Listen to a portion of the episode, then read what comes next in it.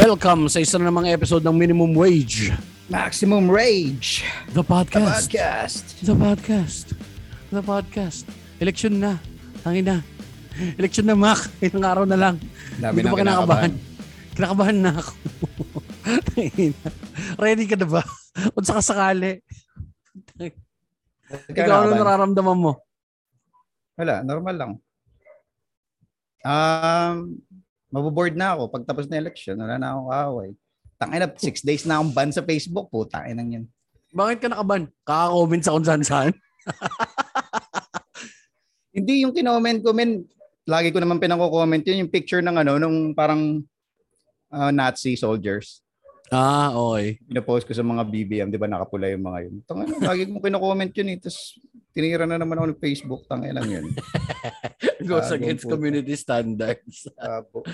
Naka-Facebook jail. Oo, mismo Vincent. Kaya wala ako ngayon. Marami na nakakamiss sa akin. Nakakatulog ng ba yung bingi mo mga BBM gago Mac dahil wala ka. May mga- Ang hirap, ang hirap mag-Facebook kapag nakaban ka, alam mo yun. Ang dami mong hindi pwedeng gawin. Hindi, hindi ka nga pwede mag-post ng stories. Um, no comment, hindi ka makalike. May mga namamatay dumadaan sa feed mo, hindi ka man lang makapag-condolence. Yun. Tangina, May birthday. Shit, tayo na daw mga bate. What the fuck? PPM mo ba? Ang awkward. Tol, happy birthday, tol. ah. Labo. Kaya ginagawa ko ngayon lalo pag mga BBM, BBM post. Tapos pag may babasahin ko na lang yung thread. Mm. Tapos hahanapin ko yung gusto kong sabihin. May makikita at makikita mo eh. Yung gusto mong sabihin. Makikita mo sa comment. Ayun, okay na ako. Masaya na ako. Nabasa ko yung gusto kong sabihin. Tangin na. Para sa mga hindi pa kinakabang, kabang kayo, tangin na naman, no. Niisip nyo ba kapag ka nanalo si Bongbong Marcos? Wala pa nga nailalatag na plataforma na kahit ano, tangina nyo mag-a-unwebe na puro unity sinabi. Yeah. I- I- INC yata pare. Oh, in-endorse Nag- na siya eh. ano, In-endorse na siya. Oo, ngayon mismo. Diyos ko po. May ano na ba? May in-endorse na ba ang INC na hindi nanalo? Dati. Siya! Siya din. Last, Ah, nung time, last VP? time, VP. Oh, siya Oh. dala ng ticket eh. Okay. Ayun naman pala eh. Tapos Hindi, si... hindi talaga nagmamatter ang INC. Joke lang. Fighting words. Hindi. Ibig ko sabihin sa pagboto. Gusto mo ma-Chris Brown makulong dun sa Philippine Arena. Huwag magulo. Si Marv, magagalit si Marv. si Marv, Kobe, pala. loko. Bumoto ko ng tama, Marv. Huwag kang sumunod sa... Kahit sino, putang ina. Pero parang ang layo eh. Ang layo ng ano eh. Ang layo ng lockdown nung sa iba eh, no? Yung ibang mga kandidato, no? Para mahirap nang humabol si Manny, si Ping, tsaka si Isko. Ah, wala na. Malabo na. Malabo na talagang humabol. Eh tapos, kung ano-ano pang ginawa ng mayor namin nung Tangina, nga. Pasko ng pagkabuhay, kung ano-ano sinasabi mo. Tangina, nagmukhang tanga ang puta. Pinakain tuloy siya sa ilalim ng bus ng mga kasama niya. Pati si, ano yun, si ano, ano pala nun? Yung Nor- Norberto something, yung isa pang tumatakbong presidente, mga nuisance candidate. Dating ano, Sino yun? o yung isa, Norberto Gonzales ba yun? Gonzales. Ah, Oo, matanda. putang ina. Eh, sorry kay umi kami ng dispensa. Backpedal eh. May makulit na video si ano, si Isko, yung akala niya bata pa siya. Alam mo yung pinagkukwento natin dati. Tumalon siya sa stage. Ano siya sa stage, oh. Siguro tansya niya, kaya ko to, kaya ko to. Bumitaw yung ankles ni Uncle eh. Di kaya ng mga two joints eh. Di kaya ng two joints lang yan, sir. May na yung two joints niya sa paa. Ang hina ng two Kailangan magtulungan ng maraming joints dyan. Di pwedeng dalawa lang. Bumitaw, men. Tang, eh, dalawa, dalawa. Ang masama, masakit na matapilok ng isa eh. Matapilok ka ng dalawang paa, men. Anong acting ang gagawin mo ron, pare? Puta, gumanon yung paa niya, di ba? Tumubi. Gusto ko pumasok sa isip niya rin. Ang sarap pumasok sa isip niya habang nangyayari yun. No? Tangha, bobo, tangina, ba't mo ginawa yun? Ginawa yan. Na. Pag uwi niya sa bahay, tinatawanan siya ng mga anak niya. Ha, si daddy. Ay, Yung isang taon na hanggang maaalala niya pa rin yan, tignan mo. Tapos na election, maaalala niya pa rin yan. Mapapainom Talo. pa rin siya. Talo ka na ka. Nadapa ka pa. Isko, two joints. Sino nga kaya, no? Sino nga kaya? Dalawa yan eh, pare. Kasi ang, ang kinakakaba ko rito, pare, baka matulad tayo sa Sri Lanka. Hmm. Tangina, sabi nila, nabasa ko lang sa balita man, 30 months lang, pare, nabangkarote nila yung ano, Kaban. God damn. bangkarote min kasi populist din. Parang ganun din, eh, ganun na nangyari, populist, eh. pamilya din yung political Mm. dynasty. Puta, Hmm. tas ngayon nagra-riot yung mga tao sa kalsada kasi wala nang makain. Wala nang ano.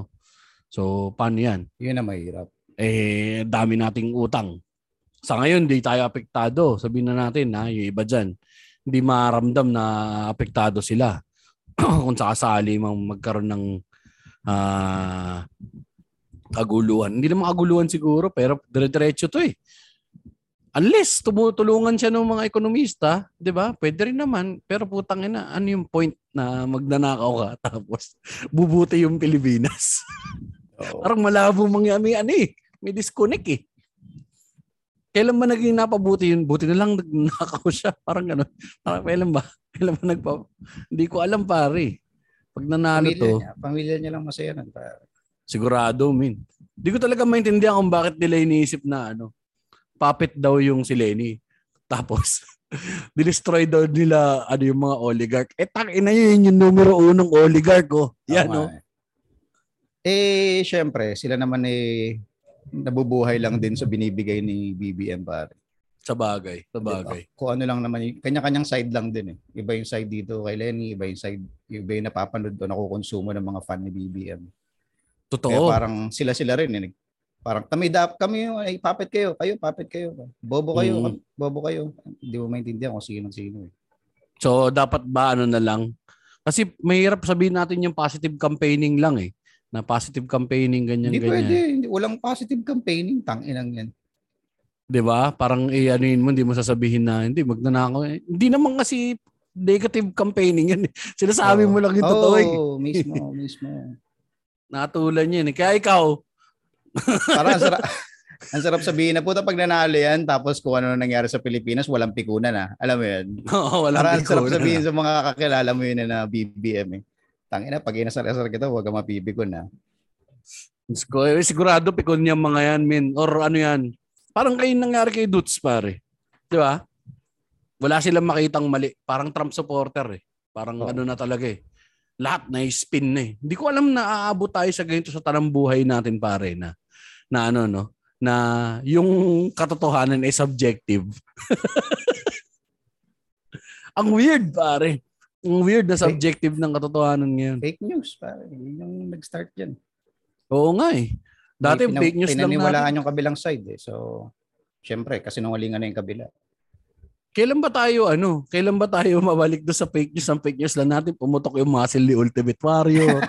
Namatay si Ayla, 'di ba? Si ano? Si Goodbye Carlo.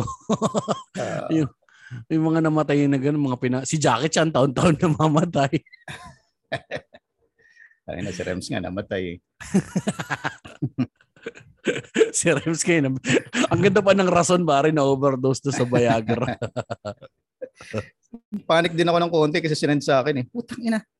Tapos tinignan ko Viagra. Ay putang ina joke to. Putang ina kalokohan to. fake news. Pagka kinlik mo yung link, ang lumalabas daw Rickroll.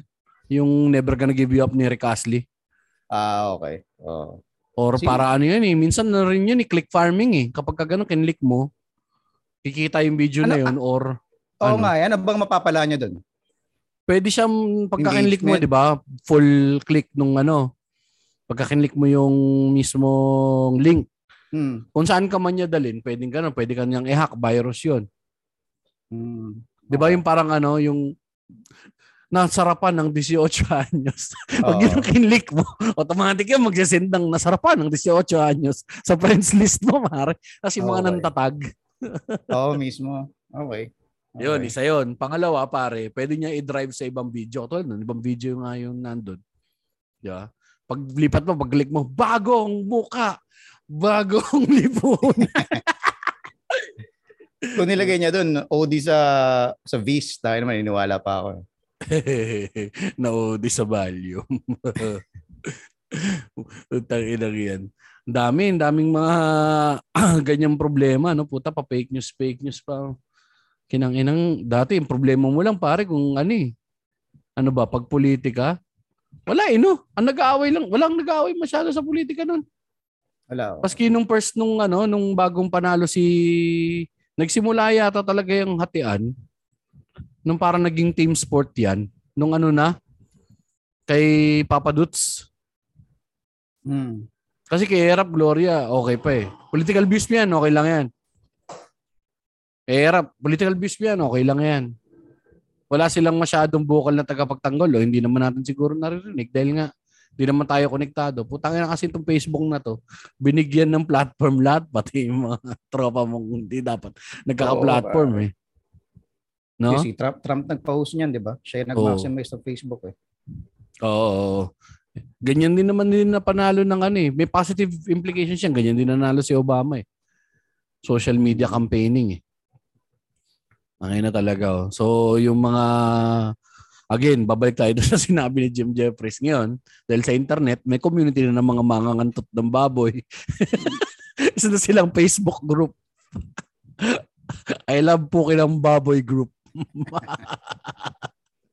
Tal, kanata kang baboy ngayon. Ano ba dapat gagawin? Pag tinira mo ba yung baboy, pig style ba o na dog style na?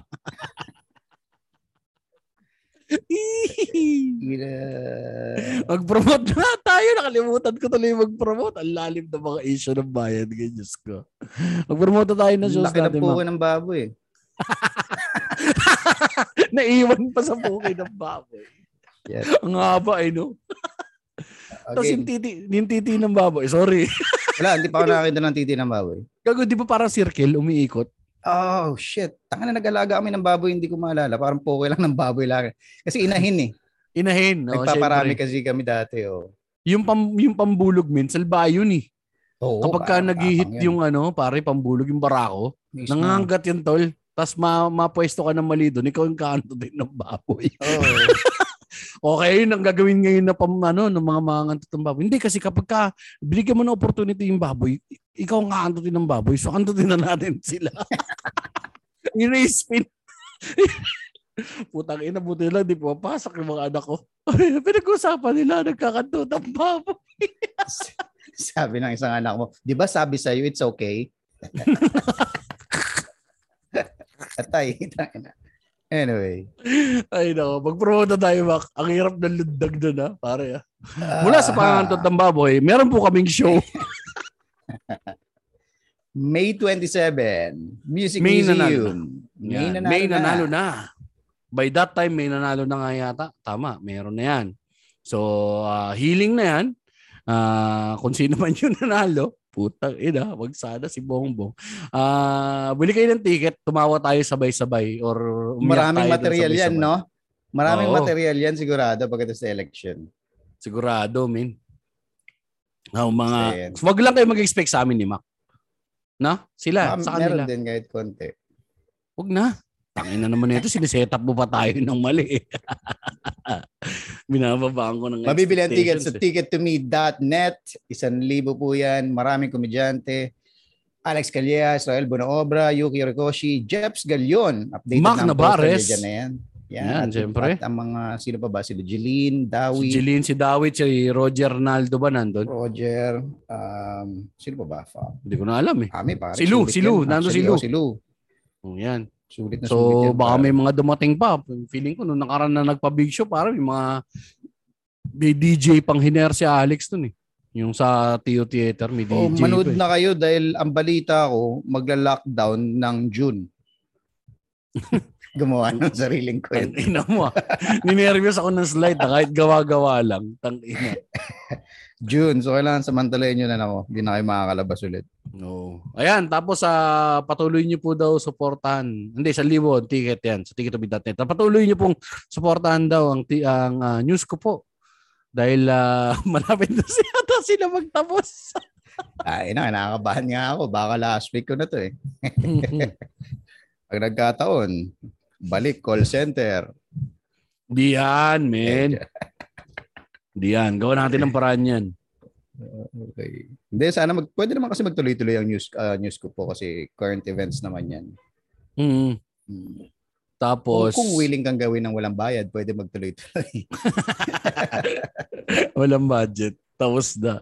Pwede, pwede nyo naman din pondohan kayong mga fans, di ba? Mag-set up ng Patreon sa news ko po, di ba? Pwede naman yun eh. Para tuloy-tuloy pa rin. Kaya dito na bang, lang, dito na lang. Kaya nyo bang ano, kaya nyo bang mag-run news ko po sa halagang 2,000 pesos a week? Parang kaya naman eh, no? Nothing is impossible. Ah, tapos ano pa, wala, wala na. Yung sa akin, uh, abangan nyo na lang soon. Sa ako siya babanggitin dito. Um, ano pa? Ano pa ba Ano promote tayo pinapromote ngayon lang? Tangin ng Oo. tumal ah. Ito Tumal na yung gitna ng taon pare. Oo, dapat medyo marami-rami na tayong gagawin dito. eh. Pero alam nyo guys, kung wala kami may popromote, pinopromote na lang namin itong podcast namin. Putang ina naman, maawa naman kayo. I-share nyo naman. Naknang waiting naman. Oh. Puro kayo Oo. pakinig eh. Mga listeners natin sakim.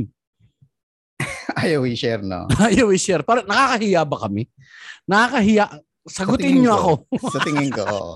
Ako Oo, na sasagot, parang- Jeps. Oo. Hindi siya something na pwede may share sa parents, Hindi siya nakaka-prod eh. no? sa mga dissenting friends. Hindi. Hanapin nyo yung mga, ito, ito yung mga grupo na pag-sharean ninyo. Yung mga, ah, ano ba, anong tawag dito, Mac? Yung, halimbawa may grupo kayo ng classmate mo na nag-share kayo ng mga bold dati, dun nyo kami share. yan, dyan. Yan, pwede. oo. Pwede yan. Saan pa, Mac? Saan pa pwede? Ah, hindi, may ano, marami ako naka, di ba naghahanap ako nakaraan na may interview sa news ko po. Puta, dami pa ng tiga Norte sa na nakikinig sa atin pare, Zambales. Uy! So shout out sa mga nakikinig sa atin na taga Zambales. Itatanong ko yan sa GC natin, ay sa group natin minsan kung sino-sino. Alam ko medyo marami-rami sila. eh. So, salamat. Salamat, salamat sa mga taga Zambales. Sana makapunta ako dyan. Tanungin Si- natin kaya minsan sa group yung mga lugar, pare, kung saan sila Ay, oo nga, nagagaling, no? Sige. Tanong natin sa group yan. Mamaya, or bukas na. Tamad ako eh. Hmm. upload na rin natin to agad mamaya eh. Ah, so meron na tayong dalawang oras no. Dahil kailangan ko na i-upload to. Ay, okay, oo nga, no? Tindi, Bilis ah. eh, no? Ibang klase pare. Ano may mainit eh pare. Ano And kasi that's tayo eh, in demand eh. Okay. That's it guys. Thank you very much po sa aming mga Patreon. Maraming salamat sa mga nakinig, makikinig. Ay, hindi pa ba? Total na pag-usapan natin yung anak ng diktador kanina tsaka yung ano no, yung ama niyang marami daw nagawa no. Pag-usapan naman natin tong ah, relasyon ng mga magulang sa paano nga ba tayo bilang mga anak? Mak- Yan, puta. Mahirap eh. Um, Oo nga, no? Kasi ang yabang natin, husga, husga tayo ng husga dun sa anak ng diktador. Diba? Para Oo. fair naman. Ano nga ba? Baka Ano nga ba tayo, may tayo? mga shit din tayo. Oo, paano nga ba tayong mga anak na ano na ng mga manggagawa? Puta, manggagawa. Uring manggagawa. Ay, Yan. tatay mo, uring manggagawa yan talaga. Ano nga ba trabaho ng tatay mo, Mac? Ulit, sorry, Si paki-refresh lang kami. Airpods ngayon ay ah, skilled worker, pare. So, constru- constructions and shit. Pero dati siyang limitar. Limitar. As in, ano, kapgo. Mm. Parang citizen, ano, private militia. Mm. Tam- BBM din yung hype na yun. Ba't na ni Marcos? Eh, talagang ano, pagkata Pilipinas. Nakatira. Maganda Pilipinas kasi nasa taas siya ng bundok. doon. Eh, Baril kang dala eh. Ako, ano ba? Nung tatay ko wala eh, walang trabaho. Diba, Walang nag-abroad, pakinabang. abroad, abroad. Oh, nag-abroad. Pero Saglit lang yun, min. eh. Hindi mo masasabing nag-abroad eh. Parang anim na buwan lang yata yun eh. Tapos umuwi rin agad. 'Di ba? Oo. Parang kung narinig din yung usapan namin nun sa 3040 podcast, yan, libreng plugging na, putangin na. Ah, pareho, Airmats, Airpods ko nag-OFW. Si Airmats ko naging ah, entertainer sa Japan. So, yung tatawagin dyan pa yung kinanay ko, sasapakin ko kayo sa muka. Ah, tapos, si Airpods nagtrabaho sa factory sa Korea. Alam ko parang ganun, taga-plancha sila ng bakal. Ang trabaho siya lang? saglit lang, bakal. Puta Sa ka lang, baka. Planchain mo yung bakal. O, tapos, so ibig sabihin, saglit lang siya, tapos si Airmats mo matagal. Oo. Ah, Okay. Tapos umuwi yung tatay ko, parang mga ano lang yan, mga after, ah parang ilang buwan lang, umuwi na rin agad. May sakit pa. May namamaga daw yung ano, parang nasabi ng lola, ang press release ng lola ko, lose-loss. Oh, Ang sabi naman ng nanay ko, sakit daw sa babae. Oh, shit. So, hindi ko alam kung ano yung paniniwalaan ko. May fake news, may ano do, merong he said, she said camp eh. So, kay AirPods mo pala ikaw nagmana. Tangina mo. Ma- Malinis na ako, Mac. Wala akong bayad dungis, ha.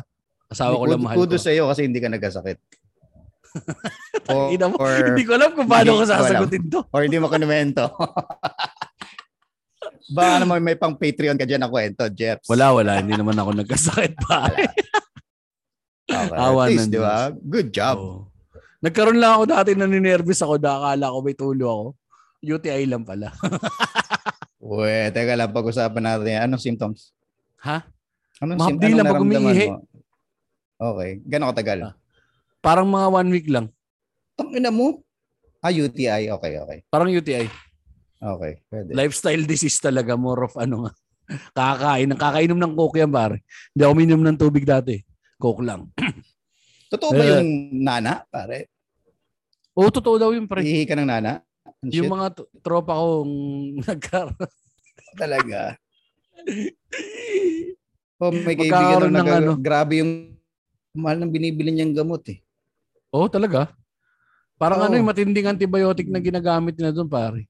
Alam mo Oo daw yun, eh. alam mo yung ano, ang pakiramdam mo nun, lagi yata daw, parang kapag ka, di ba pag nagbati ka, tapos hindi ka nagpalit ng brief, pagkatapos mo, pagka tinanggal mo yung brief mo, nakadikit yung brief mo nun sa ulo ng tite. Oo, ganun kasakit. Ganun, parang nakadikit lagi daw yung ano, kasi nga may nicotine yung ano eh, meron talagang nani, tsaka dugo-dugo. Ah, so lumalabas dun mismo sa butas ng ano, ng etits. Oo, oo, parang Holy ganun. shit. gonorrhea. Kasi inflamed yung ano eh, yung daanan ng ano mo. Parang daanan ba ng ihi yun o daanan ng mod tackles yung hindi natin alam. Ayun, meron tayong ah, medical professional dito, pakisagot na lang sa amin yan. Putik. Kaya, hindi, hindi naman ako nag, ah, nagkaroon ng gano'n. Nakakatakot din eh. So, siyempre, kapag ka, ano, naman. kaputi ka, kapag ka hindi mo kilala din ng, ano, nakakatakot Okay. kapag hindi mo alam yung pinanggalingan na sasawsaw. Anyway, usapan tatay tayo. Ba't tayo napunta sa sausawan na nga? Eh, tatay So, gumagawa nun eh. Ah, sa bagay, tatay nga rin gumagawa. Oo. so yun nga, umuwi, umuwi yung tatay ko. Pero as far as I can remember, hindi siya, ano, hindi siya, um, hindi siya naging, alam mo yun, yung may trabaho talaga lagi. Kasi spoiled airpods ko eh. Hmm. Spoiled sa lola ko yan, pare. Ang tag ito, alam mo yung tipong, lo, An- Mm. Anak siya ng lola mo na nagpalaki din sa'yo. malamang, Airpods talaga. malamang. Anak siya ng side. lola ko, oo. oo. hindi, hindi, hindi, hindi. Sorry, kasi iniisip ba mother side? Pwede. Ay, hindi, wait. Ano? Oh, pwede, An- diba? ah, tam- hindi, anak siya ng paternal, ano ko, ah, okay. paternal grandmother ko. So, sa father's side. Okay, kaya spoiled. Okay, so gets. Oo. Malamang, eh, hindi, hindi pwede yun, Mac. Alam mo, anak siya ng lola ko dun sa mother side. Eh, hindi niya naman nanay yun. nanay yun ng nanay. Hindi. Nanay yun ng Nanay nanay. Nanay na nanay mo, malay mo. Malabo yun, tol. Na-spoiled siya dun sa nanay, Ah, sa lola. Sa nanay niya. Sa nanay niya, spoiled. Okay. Kasi yung lola ko nun, di ba nga, ma- marami silang pera dati pare, sobra. Marami silang pera. Ang laki ng kinikita, kinukwento nila, ano, kinukwento nila airmats yan. Ang ano daw dati, parang ang ginagawa nga ng lola ko, parang wholesaler talaga sila ng saging. Antayin nilang bumagsak yung saging galing sa pier. Tapos nagpapadala lang ng pera doon, bibili niya yung wholesale. Tapos ibibenta rito retail. Eh may mga suki na sila mga hotel, mga restaurant, sa mga ganyan. So Okay. bumibili ng ganun. Meron siya mga kilala, meron siya mga contacts. So kumikita siya ng malaki. Ang ang problema lang sa lola ko, mahigpit siya kung sa mahigpit. Yung parang hindi ka pwede lumabas, ganyan-ganyan. Pero hindi. eh. Yung alam mo yung kapag ka nanghingi ka ng pera, mumurahin ka lang niya pero bibigyan ka rin niya Oo. pag meron. Parang ganun. So, nasuportahan yung bisyo niya. Sugal, yung ganito. Parang wala akong panahon na nakita ko yung airpods ko na nagtagal sa trabaho. Wala. As in, wala. Laid back si AirPods. Oo. Kasi feeling niya tagapagmana na siya ng ano eh, ng Mm. business eh. Sabi nga ni AirPods naman, totoo naman daw, magaling naman daw si AirPods doon magbenta kasi nagagawa niya na ng paraan yung dati. Na parang nung ah nung pinasa sa kanya yung mga ano nung negosyo, nagagawa niya ng parang kaso nga lang ayaw niya. Mas gusto niya yung tumatanggap na lang ng pera. Okay. So may ganun, may ganung ano, may ganung factor. So parang ang ang parent mo, hindi siya parent. Child child pa rin siya ng sound ng ano ng grandparents so. So ganun Mm. nakasuporta siya. Hindi siya natuto na mag alam mo yun, lumipad. Kumbaga Mm. na parang sarili. Wala. Sandal lang siya lagi. Oo, Mm. Parang ganun. Sila, silang tatlo magkakapatid yan. Awa ng Diyos, patay na yung dalawa. Yung pinaka meron lang talagang responsibility doon talaga, yung tita ko na tomboy. Yung isa pa rin nagpalaki sa akin, yun ang lagi nakaalalay sa akin. Kasi graduate yun, eh. alam ko graduate ng San Sebastian yun. Eh. Mga ano yun, mga nag-aaral pa sa mga gandang eskwela niyan. Ha? Oh, si Airpods, Letran. Tapos mga nagsipag Adamson, nagpiati, mga magpupulis, gusto daw mag-customs, hindi raw nasunod ng ano, hindi raw Graduate Pinibigyan. AirPods mo? hindi hindi gumraduate kasi nga na- nakabuntis. Parang gano'n. Hindi na rin tinuloy yung pag-aaral nung ano pinanganak ako. So hindi mo na nga tinuloy yung pag-aaral mo. Hindi ka naman nagtrabaho. Abay gago nga ano. so ganun. Kaya Parang pala galit na galit ka kay BBM. Oo. Medyo kaparehas, no? Walang ginawa eh. Yun yung setup eh. Na parang ang, So saan mo nakuha yung ano, pagiging ah hindi kasi ikaw hindi kita nakikita ng tamad. eh. Kay siguro kay Airmats. Siguro Si kay talaga. May Airmats ko na rin. Or sa lola ko din kasi nga yung lola ko din na nga na nagpalaki sa akin. Tsaka naranasan ko yung buntot eh. Sila Hmm. Airpods, kinalakihan nila na may pera eh. Ako, parang saglit na lang yung natikman ko na may pera kami. Hanggang grade 6 na lang siguro ako. Teka-teka na kami nun. Oo. Tapos, after nun, ang ano ko nun, an, ano pa namin ang labas, yung may kaya. Yung may kaya. Mm. Di ba? Parang hindi kayo mayaman, may kaya kayo sa buhay na nung ano na. Kasi nga nagkandalugi-lugi na rin yun eh. Nung bumabagsak na yung negosyo ng lola ko, parang ganun, wala ka na may hitaron, wala ka na makukuha ron sa kanila. Kaya nakita ko nun yung kumpanya, yung gabi-gabi nagbabantay sa tindahan, sa ganun. Tangin na, kinukupitan ko pa. Babantay-bantay sa tindahan. Gabi-gabi yun, pare. Isipin mo, matanda, nagtitinda pag ano, binubuhay pa niya yung ganito. Mas yung grind. Tsaka siguro ano rin, ego din. Mataas din kasi pangarap ko talaga eh. Mm. Na parang hindi ako pwedeng ganito lang. Hindi pwedeng ganito na lang. Ayoko ng ganito na lang. Yung nakatira kami sa palengke, nakatira kami sa ganitong sitwasyon na parang, 'di ba? Puta pag mag pag may biglang pumasok sa pinto niyo, huling-huli ka nagjajakol, 'di ba? Ang weird eh, na parang ihinto. mo. Malungkot pero ginagawa ko na lang masaya, 'di ba? Puta parang lit lang tinitira namin dati, halos parang parang tayo ng ano eh, ikaw nagtira ka sa squatters area, 'di ba? Parang ganun. Na part medyo Ah. depressed area. Wala naman. Kasi dito sa amin, probinsya pa rin, pare. Oh, pero So- yung barong-barong talaga na maliliit, nakatira ka sa gan- tumira ka sa mga ganun. Yung bad Mm. neighborhood. Ay, oo, pare. Oo. Mga, Mm. ano siguro, mga hanggang 5, 6 years old. Nung Ganun ano yan pare? Ano yun? Nag-hard times kayo? Kayo ba parang ano, ever since hard times na? Oo, dun, hindi. Um, yung pamilya ko, kasi ako medyo binuenas dahil nga may lola ka, di ba? Laking Oh, yun lola. So medyo sinuwerte ka dahil medyo kalong-kalong ka nun eh. Pero yung kami, mga kapatid ko, sila Airpa, sila Airmats, talagang ano pare, wala kaming TV, wala kaming kuryente. Ah, ano tawag dun? Yung gasera. Mm. Gasera lang ilaw pare gabi-gabi. So normal na buhay namin. Pero alam mo nun, okay ka naman doon kasi parang hindi, wala ka namang ibang alam na mundo pa eh, no? Oo, hindi mo naman alam yun. Tawagin, Importante ano mo, sa'yo makapaglaro lang. Totoo eh, no? Hanggat hindi mo natitikman yung maayos na ano, parang nakikita mo na, ah, ito yung standard. Oo. Ito yung standard. Ito yung nakagisnan ko. Kaya maraming criminal din dito sa dibis sa ano ito eh. Parang ah, normal sa kanila yung ano, mag-jumper tayo, magnakaw tayo ng kuryente. Tsaka Kasi sa normal eh. wala, wala akong naalala sa magulang ko na tipong, tawag dito, yung kinakausap ka na, ako, magsikap. Magsikap. Ah wag mong wag mo uh, wag mo hiyan na danasin yung gantong buhay, mga all that shit. Parang wala akong naalala. Siguro they Mhm. did, pero hindi ganun ka, no? Kasi may mga magulang na ganun eh. Yung Oo. pupukpukin ka ng ganong shit hanggang sa bumaon ng bumaon sa utak mo para ikaw, alam mo yun, ah, sipagan mo para hindi maulit yung buhay na meron kayo. Pero sa akin, parang wala masyadong ganong pukpok. Kaya siguro tangina, tamad din ako. Siguro may dignidad din talaga yung ano. Dignidad din talaga ng mga magulang mo. Minsan yun na lang din talaga panghahawakan mo eh. Di Yun ang madalas ko naririnig. Oh, kahit Dignidad mahirap eh. tayo, yung ganong shit, that, that, Oo. that, yun yun eh. At least kahit tayo mahirap tayo, ganto, ganto, bla, bla, bla. Yan, Ah, hindi tayo nangaapak ng ibang naririnig tao. ko yan, eh. naririnig ko lagi yan. Oh. So nga lang, minsan may ganun din yun eh. Na parang ang lumalabas doon, eh na, speaking, parang nando naman tayo sa tema, no, na parang nanonormalize yung ganong klaseng kahit mahirap tayo, Hmm. hindi Yun tayo nga ganito.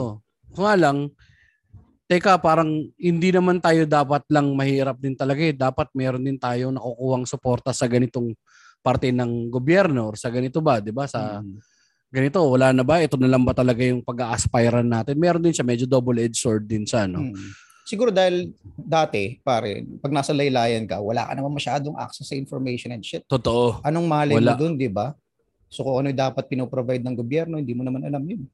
Wala, no? Oo nga eh. Kasi nung araw talaga wala eh. Hanggat hindi lumilibot yung barangay captain ninyo or nagchismis yung kapitbahay ninyong ma- mahadera na, Hoy, may namimigay daw ng ano, ng puki ng inang gatas dun sa may barangay hall. Tingnan mo naman yung anak mo, ang payat-payat. Putang ina, padidehin mo naman ng totoong gatas yan. Hindi yung puro amlang. Hindi puro yung pinagsabawan, pinagpakulo ng bigas. Center, no? Ang hospital sa ng center. mahihirap, center eh. Center ako din, ha? Pugoso. Doon lang ngayon, mga bako-bako na. Nung araw.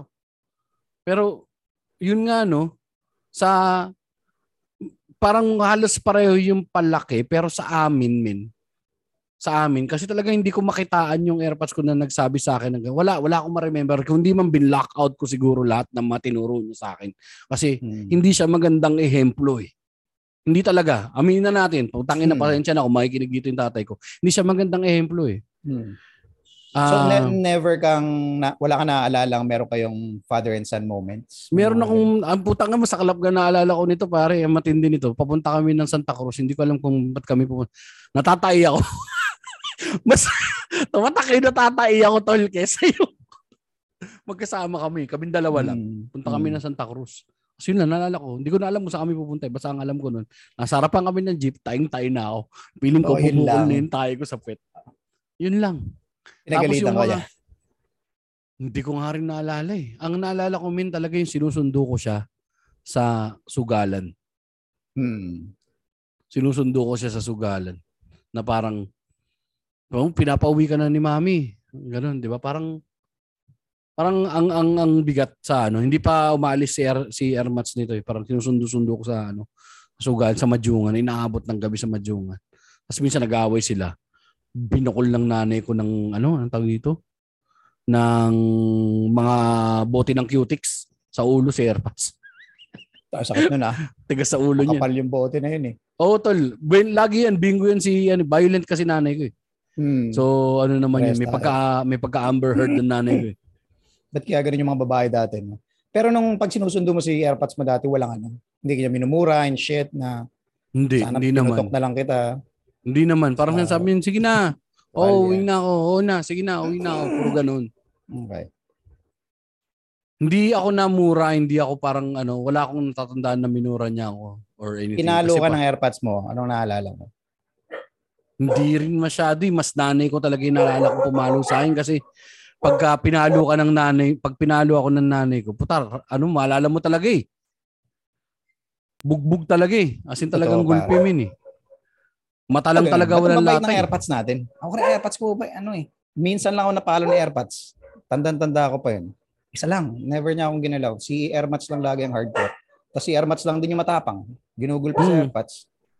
Oo, yun na, tatay ko yun, dalawang beses yan eh. Isang beses pa pinalo niya ng bote ng Coke 500 sa ulo. eh. Naalala niyo yung bote ng Coke 500 nung araw. Di ba tigas nun? Yes, yun. Pahiwalay na sila nun. Nagwawala si pumunta ron, sumusuyo-suyo. Tapos ganito, ganyan. Ewan ko kung anong, ewan ko, hindi ko na maintindihan.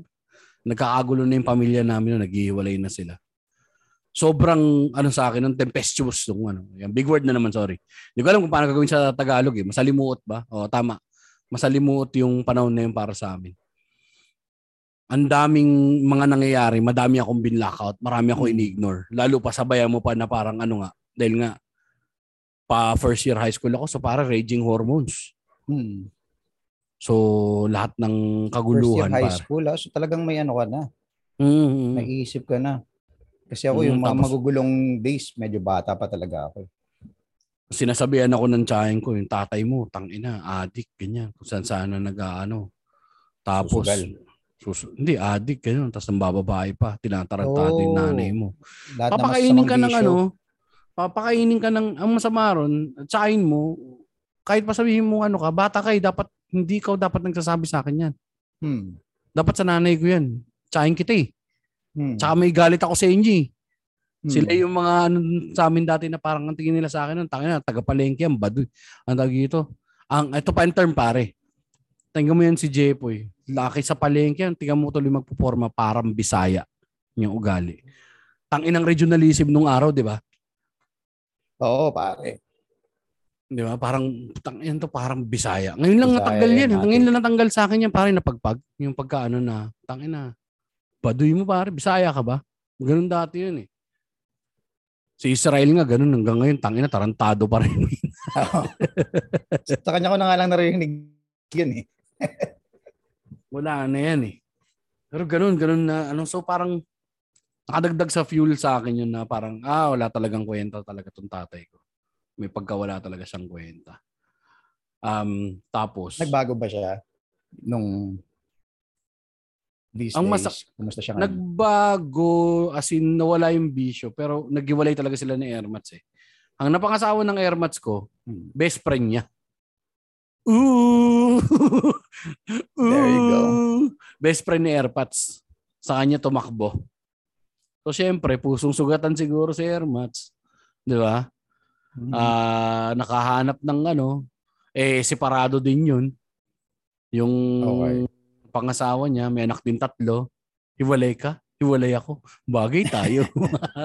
may Oo, anak ako, yun eh. tatlo. May anak ka din, tatlo. Bagay tayo. So yun, parang naging ano sila. Pag ganong edad, hindi ka na choosy, pare. Low hanging na yun. Oo. Kung Mas ano marami, marami, marami pare. pa raw sila incidents na nagkasalubong sila, nagsuntukan daw yung dalawa. Parang, as ang dami sinasabi ni, ano, mga parang ganun. Maraming nangyayari sa paligid na hindi ko na inalam. Kasi parang ang sakit-sakit na ng puso mo. Kasi magulang mo yung pare, walang anak na may gusto makita yung mga magulang niya naghiwalay, pare. Oo naman. Meron ba? Meron Traumatic yun, men. Sobra. So talagang binlockout ko ng mundo. Ang laki nun yung mamimili ka kung kanino ka sasama. Butang ina Oh. pare.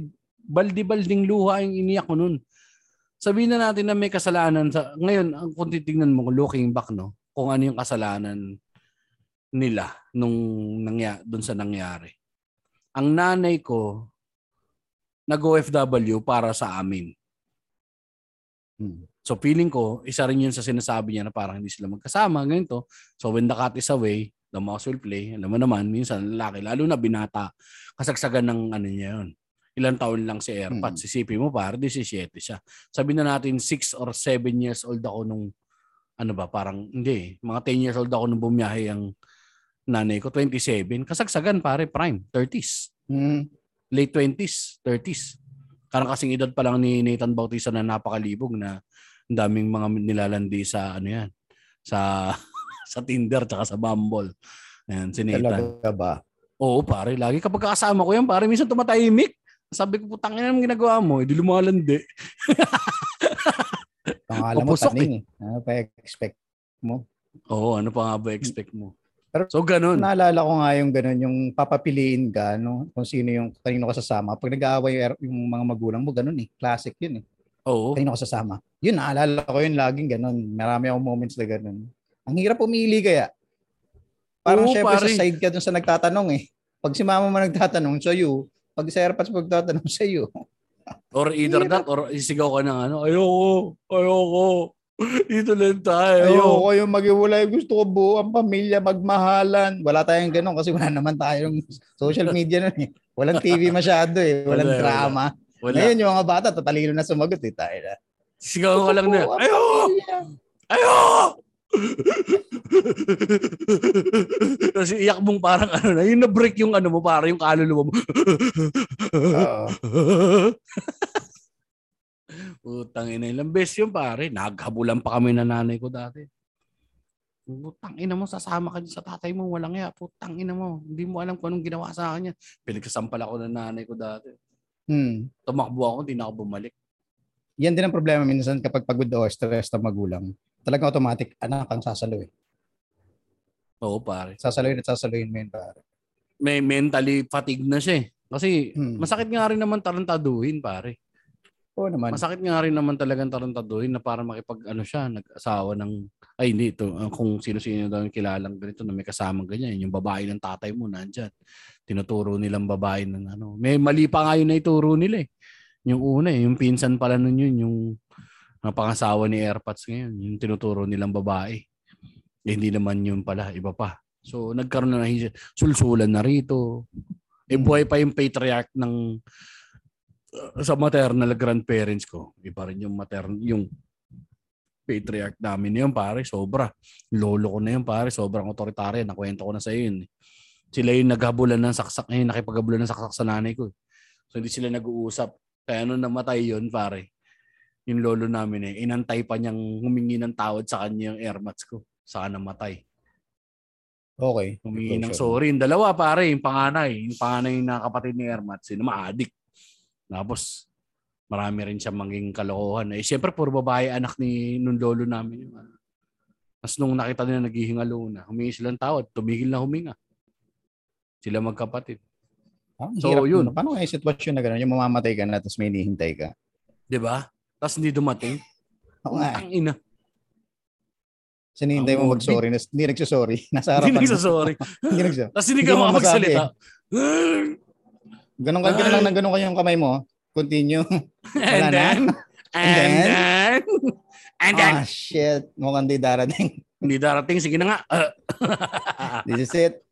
This is Lord take me now. So, May ganyan shit din ako ng kwento. Medyo weird din yun sa akin, pare. Mm. Um, may mga kamag-anak ako. Actually, ko ito open. Ne- never ko itong in-open kahit kanino eh. Um, sinasabi nila na hu- si AirPods ko ay hindi ko daw AirPods. Mm. Oo, pare. So, bata ako, laging may mga nagsasabi sa akin na ganyan. Kahit yung lola ko mismo na nagpalaki sa akin. Sinasabi niya. Pero pag si mama, ang kausap ko, si mama talagang yan si papa mo, bla bla. Wala, alam mo yun. And never kong kinlear yan up until now. Minsan naiisip ko na tanungin lang na kasi Airmats na, sabihin mo na, wala naman akong problema, wala naman akong shit dyan, wala akong problema kay AirPods. Goods na goods sa akin sa AirPods. Tangin ako, papapiliin ako, okay na yan. Tatay mo pala Hindi si BBM, no? alam. Why not? Pwede, kasi tamad din ako eh. Oh, hindi, sige. ko, sige. eh, hindi, hindi ko alam kung siguro may wala akong plano na ah, na i-clear out pa yan kay Airmats pero dapat parang sa tingin ko kailangan eh. Pero Mm. I don't know, I don't know. Ano ba yung weight nun na parang ba't nagkaroon ng gano'n na ano? Kasi ano ba, saan ba nagtrabaho nanay mo dati? Nag-club ba airmats mo? Waitress siya sa club na Club. pinapasukan ni Airpods din dati magkasama sila sa isang club. Hindi ko alam yung buong love story nila. Oh, kasi hindi natin tinatanong yan eh. Oo. Medyo Ang awkward awkward nun eh. Na weird. parang, ang weird, di ba? Parang, puta, nagmahalang. Nagantutan kayo. Nabuo nyo Oo, ako, diba? nagantutan ko. ang weird pare. Sobrang weird turn nung kapag tinanong mo sa nanay, tatay mo, di ba? Hindi, hindi natin tinatanong Pero eh. mapapaisip ka rin eh, no? di ba yung mga nagdadrama rin ng yung wala magulang, iniwan na magulang. Minsan isipin mo rin, sino nga kaya ako sakali? Meron No. silang sinasabi na parang yun daw. Mm, Pero bata pa ako nung naalala ko siya, eh, katrabaho din siya ni Arpats dati. mm. Na parang normal na tao lang din eh. Sa, sa- iniisip ko ngayon, matanda na ako, hindi naman yata mayaman yung hype na yun eh. Oo, gago, wag na lang alamin. Isisik ko pa yung katotohanan. Kung resik, tama na yan, okay na yan. Responsibility eredero ko pa ka. siya. Tayo na, pag nasa lubong ko siya, kailangan ko pa siya batiin. Tangina, hindi na. Kung ano yan, kung parang, kasi hindi naman teleserye yung buhay, na anak ka pala Oo. ng eredero, di ba? Na putang ina. Ikaw pala ang tunay na Amor Powers, di ba? Parang ganon. Ikaw pala ang tunay na tagapagmana ng kalahati na Sambales, di ba? Pero, ano tawag dito? Si AirPods mo, hindi naman niya dininay, hindi remain ulo sa iyo, no? parang gano'n, walang ano, no? Hindi pare. Sobrang cool lang nun. Although wala kami masyadong moment nga. Hindi kami ganun ka-close. Wala kasi talaga, min eh. Hindi, Hindi talaga ka-close, tayo, so, ano eh. Hindi talaga tayo ganun din kaklose sa mga tatay. hmm. Meron siya eh. Ang ano nga dyan, isang beses hiniritan ko yan. Alam ko na kwento ko rin doon sa 3040 podcast eh, or last time na parang kakauwi lang niya ng Korea. Ganito kami ka-distant pare. Hiniritan ko lang siya, nagbibinata ako. Siguro para mga grade 4, grade 5 ako nito nung umuwi siya. Grade 4, tama, grade 4 ako nung umuwi siya. May bago siyang sinturon. Eh kasi AirPods maporma eh. So malamang sa kanya ko nakuha yung ka-flashy ni San. Hmm. Flashy yun, sobra sa AirPods. Ganun naman lahat ng lalaki yata ng 80s pare. Mm, mas, mas, sobra. Maarte yun. Nag-skinul pa yun. Niloko na nanay namin bakla daw yun. Tatay ko eh. Parang bakla daw kung mag ano, banidoso. Kasi nga, Hmm. Ngun sa na lola sa lola namin ganun din. Ang tawag dito. Um may sinturon siyang bago na parang iba-iba yung kulay, parang United Colors of Benetton yata yung gitna, tapos galing ng Korea. Sabi ko, sabi ko, Dad, ang astig nung belt mo. ah." Puta, nagalit, min. Nagsumbong sa Hmm. lola ko na parang biglang umiyak, na parang di na raw siya nire-respeto. Hindi ko, tang ina nito, nagdadrugs na ba to sa Korea? Looking back, ah. ano, anong trip nun? Na parang, Yun lang Diba? yung trigger. Tangina oh, pare trigger na ano. Gano, insecure siya eh. Na parang lahat ng, ewan ko, feeling ko pagka ganun, hindi na nare-respeto, hindi na siya ginaganyan. May paano siya. Kaya, hindi, hindi na talaga nag-iba yung, hindi na talaga nag-iba yung pananaw ko sa kanya. Tapos nung maghiwalay sila, men, tinry ko na mabuhay na na malayo sa both. Sa lola lang talaga ako. Hmm. Doon lang ako sa lola sa father side. Kahit pa sinasabi ng ano na ganyan, eh nagtatago nga, pupunta sa ganito sa Bulacan. Kasi nga, pinapa, ipapakulong nila yun. Parang gano'n nga, parang nag-addict daw, ipapadampot or something, ganyan. Tapos, ano lang ako, min, parang ang, ang eh, nasimula na yun ang drama ng buhay ko nun, min. Ano nga kasi, teenager, tapos ganyan yung nangyayari na parang, ah, hindi na mababalik yung, ano, hindi na tama yung pamilya. Tapos eh, kada Pasko, makakita ka ng ano. Kasi dati lumalabas pa rin kami kahit Pasko eh. Yung banding naman. Ayun na naalala ko, magkakasama kami. Nanonood kami ng sine. Kami, pamilya. Yun ang pinaka medyo ano sa akin na memory. Pag Pasko, nag nakakita ako ng mga pamilya na magkakasama, para akong nasisiraan ng bike, me. Parang ang sakit-sakit. Parang pag nakikita mo na putang ina, ba't sila okay? Ako Hmm. wala akong, wala akong ganito. Ilan taon ka nito? Ano ba, ilan taon ba dapat ang ano? ang parang mga first year, second year high school? Hmm. High school. Oo nga, medyo madrama pa yung edad na yan. Oo, hanggang fourth year pare. 16. Tuma- lumayas nga ako eh. Punta ako ng Nueva Ecija eh. Siyempre, Kasi- tama. Sumama ako doon sa truck ng tropa na nag sa bungabong. Tapos parang inisip ko hindi na babalik. Tatrabaho ako rito. Ah, shit, Tapos- tanga na angas. Gano'ng katagal na wala? Parang mga 3 days. Hindi rin ako pumasok. Umabsent ako. Nag-less ako. Tapos sinabihan Pangarap din ko ako yun na dati, na. maglayas. Tanga, hindi ko magawa. May, may moment pa ako dati. Yung kapatid kong bunso, tanga na blit-lit, parang puta iniiyakan ko. Pakabait kayo ah. Aalis na ako. Kasi simpa. pangarap ko, pagka-graduate ko ng high school, sabi ko, lulus ako Maynila. Tapos, alam mo yan, susugal, susugal. mga, Pakikipagsapalaran sa Maynila. May pagsapalaran. ako naman. Pero sabi ko, alam ko meron akong ano eh. Alam ko meron akong magandang hinaharap. Yun yung pinapaniwalaan ko. eh. Ako naman, willing na ako itapon yung hinaharap. Uwi na ako probinsya. At doon ako live a life of servitude. Baliktad. Puta. Oh. Tanginang yan. After a few days. drama ng bata. Kasi ano nga eh, feeling mo parang ano na, patapong ka na, ganyan. Tapos hindi na ako nag, hindi na rin ako maayos sa school. Kasi preoccupied na yung utak ko. Tapos yun pa, hindi ka na, sabay-sabay pa yung na gusto mo maging popular. So sabaw-sabaw eh. Yung magbilong naman Hmm. lang sa 8 Hmm. crowd, eh, hindi ka kasama sa 8 crowd, nabubuli pa ako noon. So parang feeling ko, tangina, taing-tae talaga ako sa mundo. Wala akong magulang, na wala akong matinong pamilya. Hindi ka tinatanggap ng ano ninyo ng ng school ninyo. Gusto mo magbanda pero ayaw ka nila doon sa banda. Pinipilit mo lang yung sarili mo. So nag-compound ng nag-compound yung insecurity pare tang ina. Layas ako. Tapos yung ano naman, pero hindi ko rin nagawa. Umuwi rin ako eh. After a few days, sabi ko, ito na to. Putang Paano ka ina. nabuhay nun? Nagtrabaho ka? Hindi, naki ano lang, sabit. Nakikilamon. Hmm, okay, okay, gets. Tapos ano, ay si syempre, stalk mo kang bata, hindi mo naman alam na puta, kailangan Oo. mo na rin kumayod eh. Oo. Tsaka yung babagsakan mo naman mga magulang, ganun, ah, tutulungan ka eh. Mm. Ganun yung mga sitwasyon dati. Pag kaibigan mo naglayas, tutulungan ng magulang. Oo. Eh, pagka-uwi ko, parang ayos na rin. Sige, okay na yan. Tapos uh, nakakahiya na harap ka dun sa mga klase mo na parang, oh, nag-less ka daw. Hinanap ka sa amin ng ano, lola mo. Hindi, hindi, Nakakahiya. as- hindi astig. Hindi, Hindi astig. astig, min. Talaga. Yung uwi ka ng ano, tapos hindi mo naman tinuloy. Kaya guys, ang lesson, maglalayas kayo, tuloy nyo. Tuloy mo. Mutangin na yung ano, yung uwi ka. hindi ka pa rin cool eh, pagbalik mo eh. Hindi ko rebel eh. Suicide, So, walang ganun. Wala, hindi. Yan naman ang hindi ko na isipan so Okay. far na magpakamatay. Sa ano ko. Kasi feeling ko sisikat ako eh. Gusto ko talaga sumikat. Banda, di ba? Rockstar. Ah! Hmm. Ay, kasi kata ng Eraserheads eh. Anong ano eh, nas, nakikita mo yung mga banda-banda na nun, mga idol mong mga rock band sa Amerika. Kamala ka pa addict, tapos hindi ka patanggap dun sa kapamilya ng ano, ng ng airmats mo, yung mga kapatid niya. Second class citizen ako dun, men eh. Ever since, Hmm. second class citizen ako dun. Alam mo, yun, naiki- parang nakikiamot ka lang sa bahay ng... Alam ko na kwento mo rin to eh, parang sa lola mo, ganun eh, di ba? Hmm. Pinagkisilosan ka nila. Parang gano'n na parang, huwag ka dito, hindi ka naman taga rito eh, ganyan.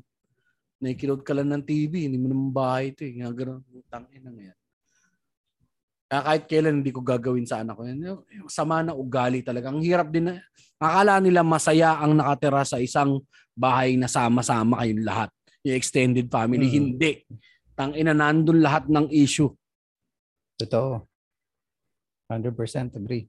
isa lang magshabu doon pare, sira yung dynamics ng buong ano eh, buong bahay. Tulad nun, may nagshabu Hmm. nun doon. Buta, napraning-praning sila. Gabi-gabi, minsan kinakabahan ako, nagwaw, may nagwawala ron. Binasag yung salamin ng tsahin ko kasi, ano daw, pinagchichismisan daw siya. So, pinauwi nilang ganun yun. Di ba parang, Hindi talaga magiging maayos sa isang bahay. For example, kahit tatlo lang kayo magkakapatid, apat kayo magkakapatid, tas nasa isang bahay pa rin kayo nakatira, matatanda na kayo. Magulo yun, men. magulo yun. Magulo yun. Akala lang Kasi nila may masaya. kanya-kanya kayong shit eh. Oh, may, ganito yung gusto ko. Ganito yung gusto ng isa. Hindi talaga magtutugma lahat eh. Extend. Tsaka ikaw, lalo na pa, Family pa- shit. Totoo yan, pare. Tapos panganay ka, tapos yung ano, masasab, makikita mo yung, may masasabi ka rin tungkol dun sa lifestyle choices nila. May masasabi rin sila tungkol sa lifestyle choices mo. Kaya nga Hmm. sabi ko rito sa, ano eh, sa, sa, ano eh, dito sa Pilipinas, kapag ka, dapat, kapag ka-asenso ka, umasenso, dapat buong angkan mo. Hmm. Kasi kapag ikaw lang umasenso, prone ka sa riding in tandem, pare. Totoo. Putangin inang yan. Si Mac, ala mo, inaapakan tayo. Ha? Binababoy tayo rito. Ginagawa tayong parang trapo rito sa bahay. Papatayin ko siya. Eksena yan pag ano, pag lasing niya. O may Lasing, inuman, oo, may party sa bahay. Ayan na. Yan yung next. Oo, di ba? May malalasing kang chewin. Puta. May nasabi ka na mali ng konti na parang, hindi naman mali, may nasabi ka na napuna mo lang na parang ayusin nyo naman yung ganito. Hmm. Eh syempre, masasaktan yung fried chicken niya. Ah, puta, malalasing. Puta na. Wala ka ba dito? Ha? Daw ako dito. Putangin na mo. Putangin na mo. Tapos maglalabas na ng kutsilyo. Tapos maghahabulan na kayo ron. Tapos papariding yung tandem ka. Hirap, toxic pare. Tapos yung ganun na parang ano, naranasan ko na rin taguan ng ulam. Oh, Nakikikain lang yan, dito ah. yan, pare. Oo. Masakit yan ah. Bahay naman ng lola mo yun. Kaya totoo magdam, parang maging madamot eh. Na parang puta pagkain, ano to?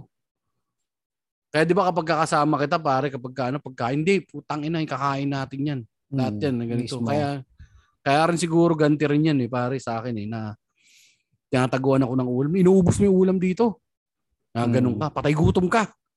Ginaganon ka dito ka nakikikain. Eh, yung lolo ko tuwan-tuwa sa akin kasi Sabi niya, puki ng ina mo. Ang sarap mong kasabay ko. Halika, kumain ka rito. Putang ina niyo, pabayaan niyo yan ha. Sige, taob Mm. mo yung ano, kaldero. Eh, ganun yung lolo ko, ganun ang mukha nga nun. Kasi sila, puta, samang-sama yung ano, pag nakikita, ubusan ako ng ulam. mga issues nila yung ano, di ba? Bilang lang yung ulam dyan. Sarap kaya magtago ng ulam sa magkakapatid, di ba? Pagkakain kayo. Pag ikaw na una sa lamesa, ah, shit, bibilangin mo na yan eh. Puta, walo yung manok, ayos, tigda dalawa, alright. May nakabaon na Susubihin dun. mo na. Ibabaon mo na sa loob ng kanin. Oh, yes. Tapos patapos tayo kumain, puta buo pa yung manok mo. Sarap. Kaya, meron ka pa inilalabas. Kaya hindi na rin ano yan eh, pare, parang, kaya hindi namin din, hindi ko na rin ginagawa sa mga anak ko. Kung Oo, ba? gusto mo pa, gusto mo pa, Mismo. Sige. Mismo. gusto mo pa, hindi yung bilang yung ulam, kung ano, eh wala na, naubos na natin. Kung naubos na natin, no, di gawa na tayo ng ba. Lagi may pasobra ako. Pag magluluto ako, lagi may pasobra. Oo, yan din yung ano, ah, ginagawa ko ngayon. Pag nagluluto ako, nyari for example, dati pare, pag nagluto kayo ng ulam, hanggang hapunan na yan ha. Pipilitin Oo. yung magkasya yun eh, di ba? Kaya ngayon, ako pag isang luto, kahit sobra-sobra yan, ubusin na yan ngayon. Yung Oo. palaman, pare, alam mo yung simpleng palaman, cheese whiz, ganun.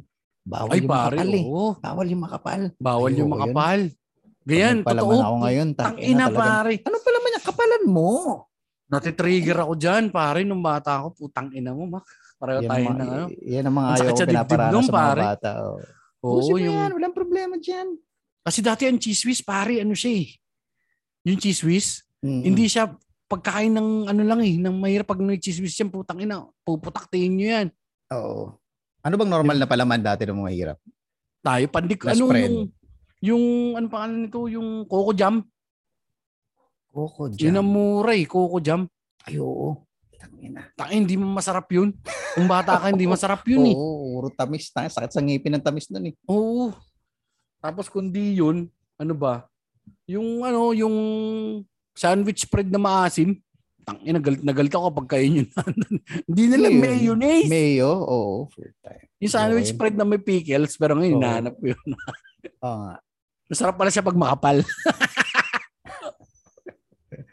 As Gampi keso no, gablade. Tol no, gablade. tsaka yung ano, mainit na pandesal tsaka pansit tapos ah dairy cream. Yung nabibili sa Dairy amin dati. cream. ano, Yun, tama, eh. dairy cream, Jeff. Dairy cream. Yun ang palaman ng mahirap noon. Dairy cream. Kasi Bibili ka one nabibili ng tingi yan eh. Oo, nabibili ng tingi yan. Yung puputol-putulin. Putol-putol. Magkano ang dairy cream? Yung ano lang po, yung 5 Tangin. pesos lang. Oo, tapos ilang kayo maghahati, tapos kakapalan mo, yari ka nga naman. Ta. 'Di ba? Tangin na mauubos yung gablade na hindi mo man lang malasa yung palaman. Utang ina guys. Sausaw mo na lang sa kape. Ayun. Yun yung ano pare, yung talagang sobrang triggered na triggered din ako niya. Kaya ito yan pare, yan, lagi may spread dito. Hindi na pinapansin ng mga anak ko. Sabi ko naman, nung una sumasama yung loob ko na parang tangin, hindi nila pinapansin to. Nandyan, laging ready na may pagkain. Mm. Hindi, kaya nga ako nagtrabaho eh, kaya nga tayo umangat eh.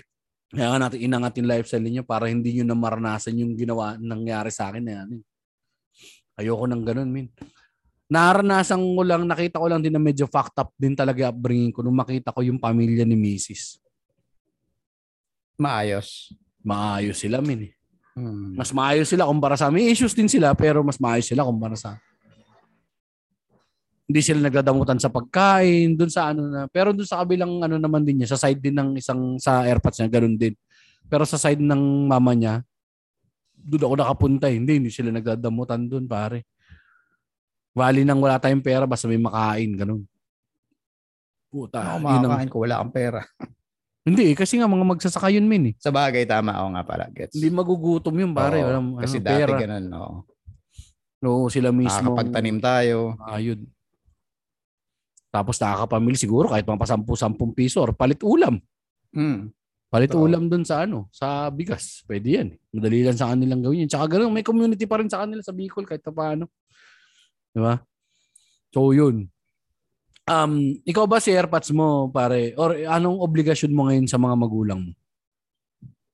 Yun ang maganda kasi hindi tulad nung uh, kunyari sa mga pinsan-pinsan, sa mga kamag-anak na nakikita ko, uh, meron ganun sila, eh. meron silang yung mga anak na kailangan ibigay ko sa magulang ko o kailangan magsikap ako para mm-hmm. bigyan ng masarap na buhay yung yung magulang ko. Wala akong nararamdaman na nakukuha ang pressure na ganun sa magulang ko. So kung ano lang yung pwede ko ibigay, kung kailan lang ako pwedeng tumulong, walang problema. Mm-hmm. Pero pag meron at meron talaga, talagang ano, pare, hindi ako nagdadalawang isip.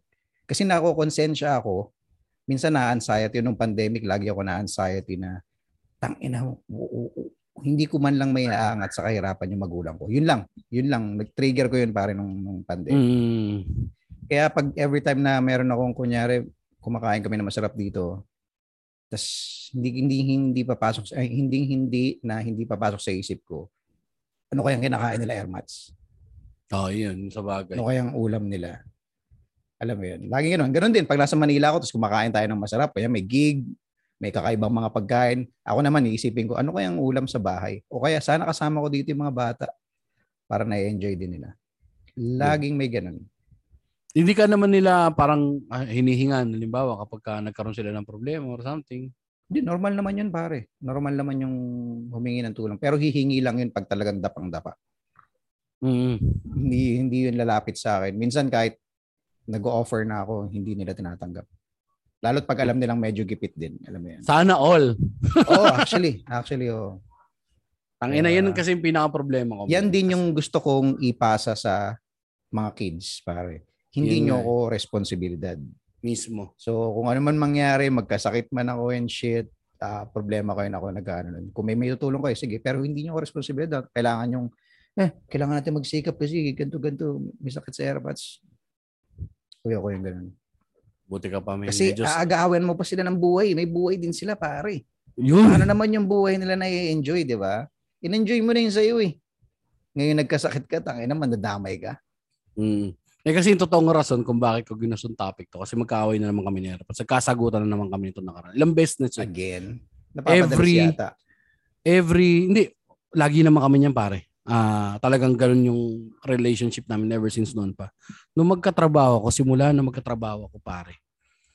Ang parang ginagawa ng lola ko noon, uh, sabi niya ganito na parang tulungan mo naman ang daddy mo or ganito. Sabi ko, ba't ko siya tutulungan? Eh, pinabayaan niya nga kami.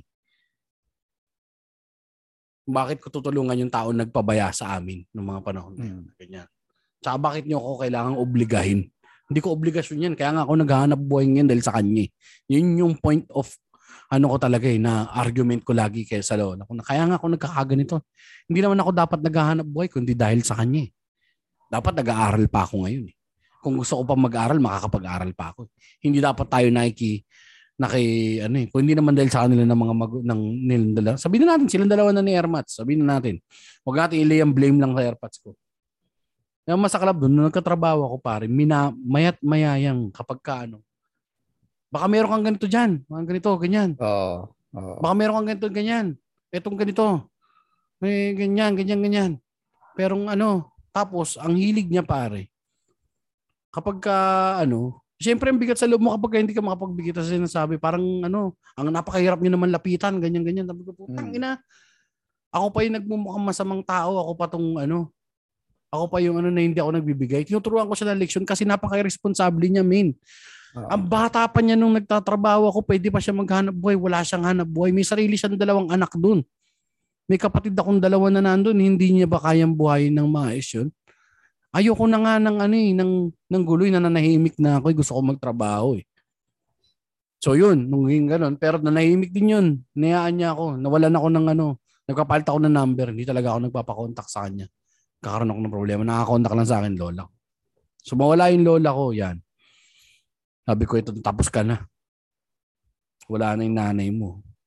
Hmm. Wala nang po protekta sa'yo. Sana wala siyang minana? Minana niya yung bahay na nandun. Yung bahay na dapat mamanahin ko rin na wala na. Hindi ko na rin nakabulin. Hmm. Dahil nga nakatira pa siya ron. Tsaka nandun din yung dalawang kapatid, no? Um, isa pa na parang pinakaayaw na yung sa mess ko siya, binlock ko siya. Parang tinawagan niya ako dito, nagpunta rito. Yung mangingi ng pera, tapos bagong gising ka, As alam mo nang may, may mga anak din ako, parang inisip ko, tang ina, uunahin pa kita. Tsaka alam ko siya, eh, kilala ko yung ugali niya, eh, mangungutang yan eh. Mangingi ng pera yan eh. Na para tas wala naman siyang kilos, walang pukpok kahit pa paano. Tan, ano na sa amin yan, parang markado na siya na lagi siya nagsusugal, lagi siyang ganito. Saan saan, wala siyang ginagawa dun sa buhay niya, nandun lang siya. Lagi sasabihin niya, maghanap ako ng trabaho, ganito, natrabaho ako sa ganito. Natrabaho siya, hindi rin siya nagtatagal saglit lang. Tapos kasi sasabihin, eh kasi pagpasensyaan mo na wala namang ibang alam na gawin ng tatay mo, ganyan. Putang ina ko pa mag adjust ako yung anak. Tama. Pero for the longest time, men, ang sama-sama ng tingin ko sa sarili ko kasi parang feeling ko kahit paano para sa the back of your head, ang pagkapalaki uh, sa ating mga Pinoy, wala uh, kwentang anak kapag ka hindi mo tinulungan ng magulang mo. So naglalaban yung utak ko. Sabi ko, gusto kong turuan ng leksyon yung AirPods ko na mabuhay siya ng mag-isa niya, na matiwasay. Kasi tagal na niyang ano eh. Hindi na nga siya nahi, ang masama kalap parang pare. Pag salitaan mo siya ng masama ngayon, magagalit yan kunyari. Ganyan. Yan naman tingin niyo sa akin. Ginaganyan niyo ako ng ano, na parang hmm. ako na nagbumuha akong kawawa sa inyo. Wala naman talaga akong kwenta sa paningin. Sabi ko, putang ina, wag ka magpabiktim. Hmm. Wag ka, wag, wag na wag kang magpabiktim sa akin. Hindi nyo alam kung ano naging epekto nung ginawa ninyo sa buhay ko. Tama. Tama Tapos kung kapabiktim ka, tapos sasabihin niya, hindi mo naman alam yung nangyayari kahit hindi ko alam problema nyo na yun. Hindi ko naman dapat alamin eh. Wala naman dapat akong alamin sa nangyari. Wala naman dapat nangyari in the first place. ba? Tapos ipapasa mo sa akin, wag mong ipasa sa akin yung konsensya. Madaya ka, binibigay mo sa akin.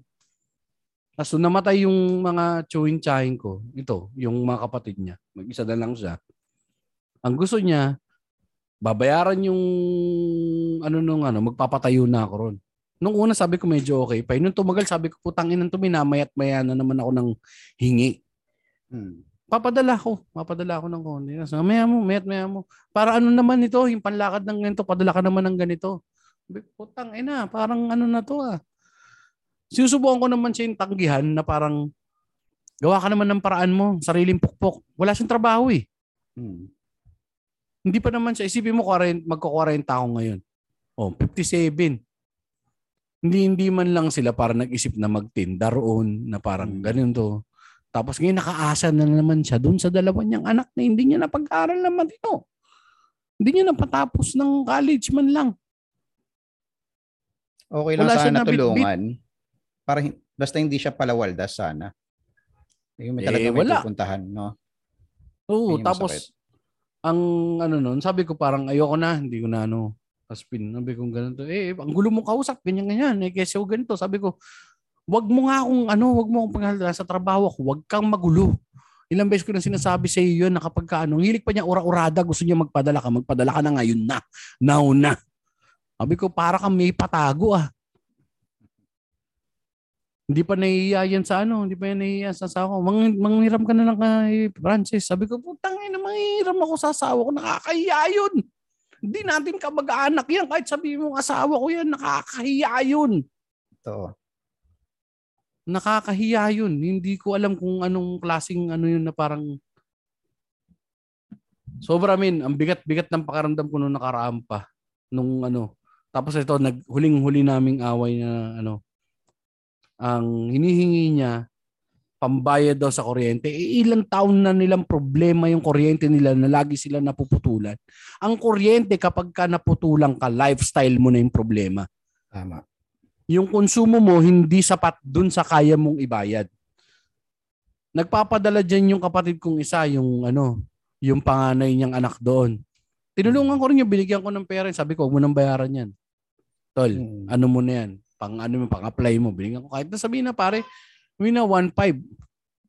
Puta pare, saan mo hagilapin naman ng 1.5? Ng 1,000? Di ba? Kahit pa sabihin mo hindi matingnan yung or parang maliit na porsyento lang nung kinikita ko yan pare. Hmm. Hindi naman dapat naglalagay ng ano sa tulong, di ba? Kung ano lang yung kaya mo ibigay. Kung lagi napuputulan, ibig sabihin parang nasanay na na ganun. Mm. Nahihintay na lang maputol. Bali, kakarte na lang tayo pag naputol. Parang ganun. Na, da, priority, dapat nasa priority list yan. Eh. Bills, di ba? Tapos sila na lang sila doon, siya na lang, tsaka asawa niya. Tapos tsaka yung... kung hindi mo kayang bayaran ng maayos yung bills, puta, di magbawas ka ng konsumo. Yun nga, magbawas ka ng Diba? konsumo. Kasi kay responsibility, ano yun eh, kay Hmm, responsibility, yun ano mo na yun eh. Kaya responsablihan mo na yun kung bakit siya naputol eh. Tapos lagi yun, parang all the time. Noon pa, binayaran na rin ng lola ko yun. Na parang nag-compound kasi yung ano nila. Eh paano, ginagawa doon, nandun, iinom. Kasama yung tatambay doon. Totoong it. Gagihimas ng manok. Gihimas ka na nga lang ng manok, mag-alaga ka ng manok. Hindi yung paggawing negosyo, hindi yung man lang negosyo yun, yung panabong. Hmm. Kung saan naman lang, o makabenta ka ng panabong na ganito, ibenta mo ulit, dagdagan mo ulit. Eh paano? Wala rin. Small time Si kasi Airpat mag-isip. mo ba yan ba yung tipong may pagkahambog din pag may mga kaibigan? Hmm. Papaalog Papainom, din eh. Papaalog, yung mga ganun. Oo. Eh, mahirap din yan, lalo tinihingi mo lang. Tapos ang sinasabi niya, nagmumukha na akong kawawa rito. Yung mga kamag-anak natin, ah kung tingin sa atin, parang ano, ang tingin sa akin, mahirap. Sabi ko, ikaw naman ang gumawa sa sarili mo niyan, hindi ako. Ang hilig mo magpa-victim. Tapos, ayan pala, yung galit mong ganyan sa akin. Sabi ko, hindi na matatapos to. Ano akala mo, okay lang lahat na parang ganun? Na, tapos huwag kang aarte na parang okay lang. Ni anino mo nga, eh, hindi na makita ng mga apo mo eh Okay.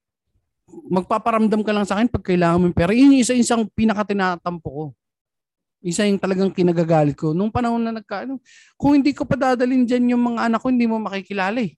Mm. Tapos lalapit ka sa akin pag gano'n ng pera. Sabi ko, hindi naman nangihingi ng pera yung mga anak ko eh. Tapos sabi niya, hindi, wala naman kasi akong may bibigyan eh. Iya ko lang pera. Hindi naman yun yung kailangan namin eh. Hindi naman yun yung kailangan ng mga apo mo eh. Mm. Makilala ka man lang nila eh. Ako pa lalapit. Ikaw tong may atraso sa pamilya natin, ako pa yung lalapit. Ako pa talaga yung lalapit. Kaya hanggang ngayon, selfish pala si Airpods mo. No? sobra min, sobra. Hanggang hindi siya matuto. Hmm. Wala siyang pakialam sa Ah. paligid.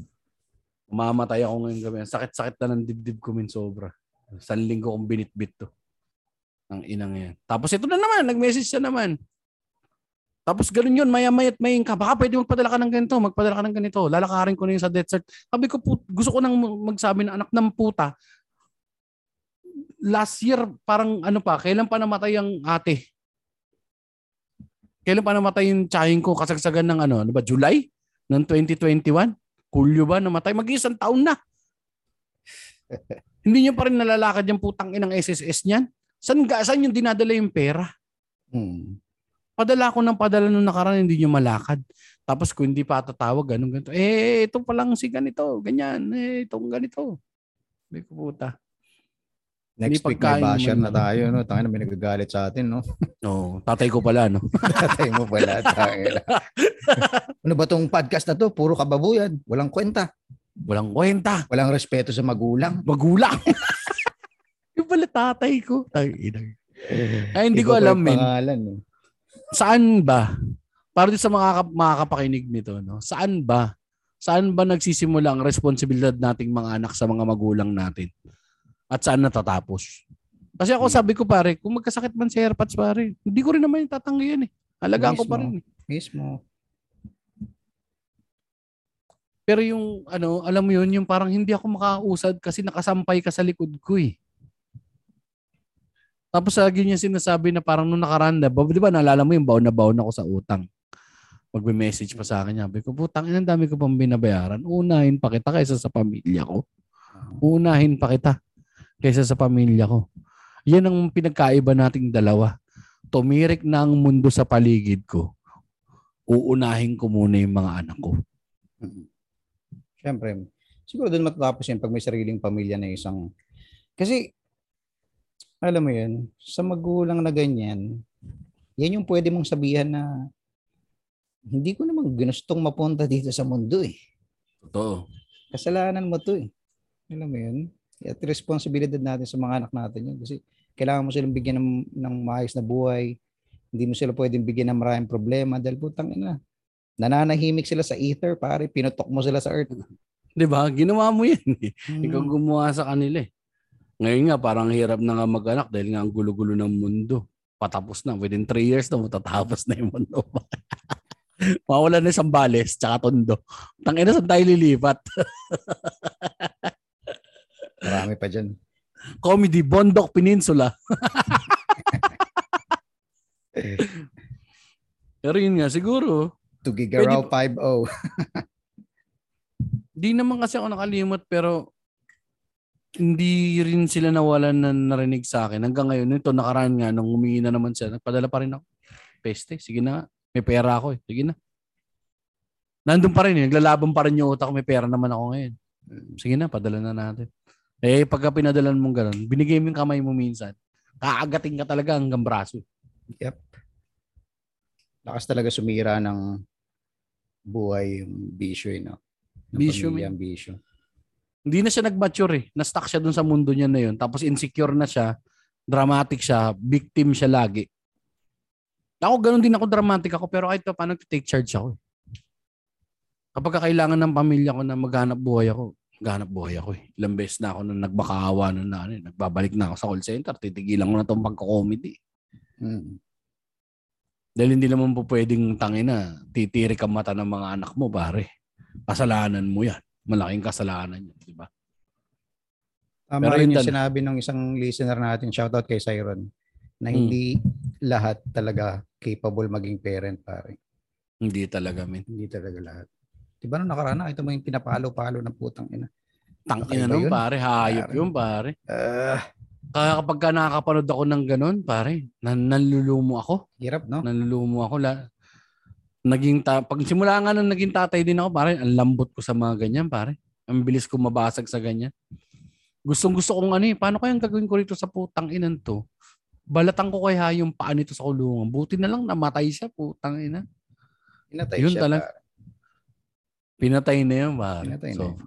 tangina. Sobrang Sobrang mau- tindi. mauumpog mo ba yung sarili mo hanggang sa mamatay ka? Matay ka, blood Isa force. pa lang masakit na eh. Pero sa bagay, kung baliw na rin, baka pwede na rin. Kung wala na talaga siya sa mundong to. Ah, well, Puta, hindi, wish ko pero- sana pinatay siya. Sana pinatay siya. Morbid Daya kami. nun. Sorry ang ha, daya guys. nun ah. kung suicide, ang daya eh. Tangina, gumawa ka ng katarantaduhan. Tapos Well, well. ganun yung ano. Yun yung ano, eh, pare, talagang hinampas ilang beses. Tangina yung mga tao, di man lang ano kung ako yun. Kung na, siguro nakita ko. Hindi siguro bagay, nila na-expect pare. Eh, Nasa Mapapre- dikit-dikit ng ka din eh, no? Oo. May Akala ka siguro din. papaluin lang. Di ba typical naman yun sa mga mga slum na area pare.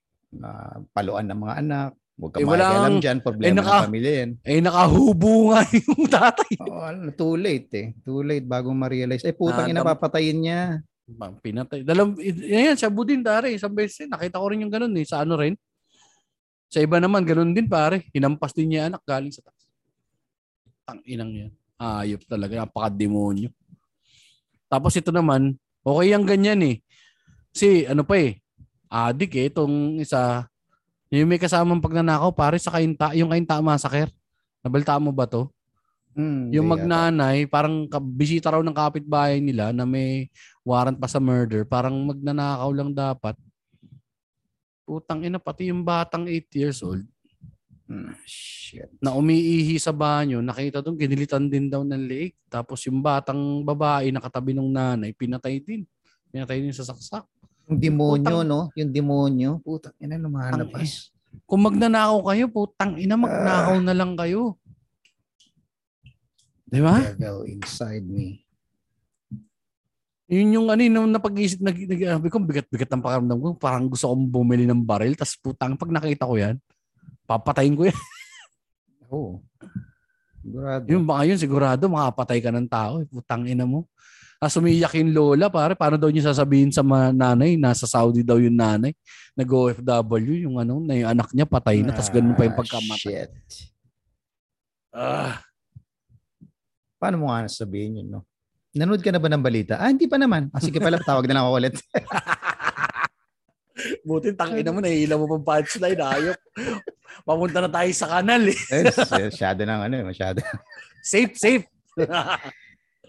kumanal, kumanal. Anyway, Well, pero yun lang naman din talaga, min. Bilang magulang eh. Yung kung ano eh. Paano nga ba maaaligtas ka dun sa mga maling desisyon sa buhay? Ano? Anong naging change sa'yo? Bakit naging ganyan ka sa anak mo? um, paano ba? Hindi siya masarap eh. Totoo eh, no?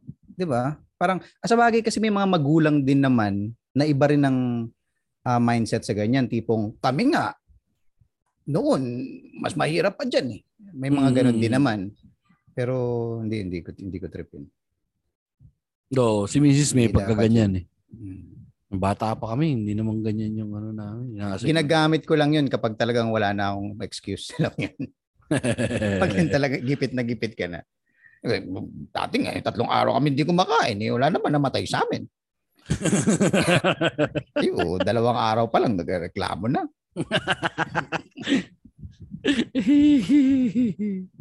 yung pa naman yung pinaka ano masakla pare talaga. Yung hindi mo mapakain yung anak. Parang feeling mo talaga wala kang pakinabang. No? Oo. Hindi pagkain naman automatic naman yan kahit gaano kakahirap kaka- gagawa at gagawa ng paraan. Oo. Yung mga ibang bagay, mga simpleng luho siguro. Yan, medyo ma- ma- mahirap na yan.